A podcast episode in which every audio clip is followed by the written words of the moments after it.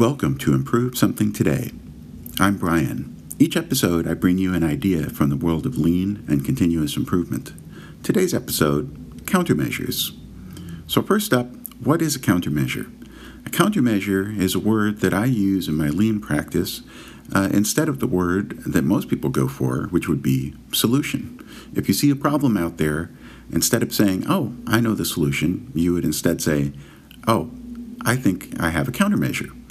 Uh, so you could think of a countermeasure as a solution that we haven't tried out yet, or an idea for a solution, but we haven't validated whether or not it's actually going to address the problem or make the problem less bad. Now, why use this word instead of some other word? Uh, first off, um, people hang a lot of importance on the idea of solving a problem. And a lot of good countermeasures don't actually solve a problem, they just uh, file it down a little bit or make it a little bit less bad. You might envision two or three countermeasures which, taken together, uh, and if they all turn out to be uh, validated, would actually remove the problem. Um, none of them taken individually would solve the problem, but all three of them taken together would solve the problem. Uh, another reason is that the word solution is um, the sort of uh, fraught for a lot of people. Uh, people worry about what happens if a solution fails, uh, what happens if a solution doesn't fix the whole problem magically in one go.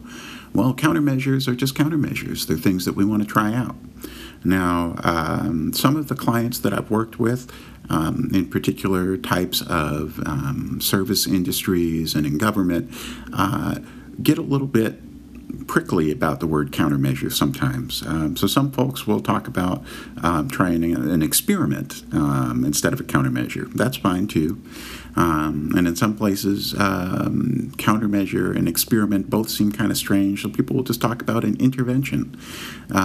Whatever you want to call it is fine. The important thing to me is that you see a problem and you see a countermeasure. Uh, you see something that you think might make the problem a little bit less bad uh, for somebody along the way, either for the, the customer at the end of that value stream or for somebody else who has to collaborate with you in getting the work done.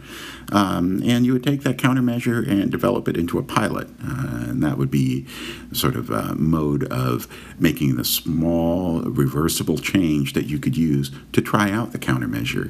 Uh, and then if that countermeasure turns out to be incredibly successful, you say, great, we're going to standardize on that and incorporate that into how we do work around here.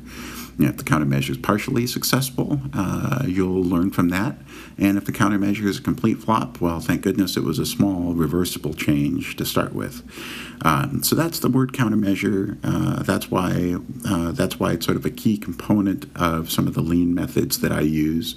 And um, I think you do better, you would do well for yourself to think about uh, countermeasures instead of solutions. Um, it just takes a little bit of the sting and the weight of expectations off the whole thing. So that was today's episode, Countermeasures. Thanks a bunch. I'll talk to you later.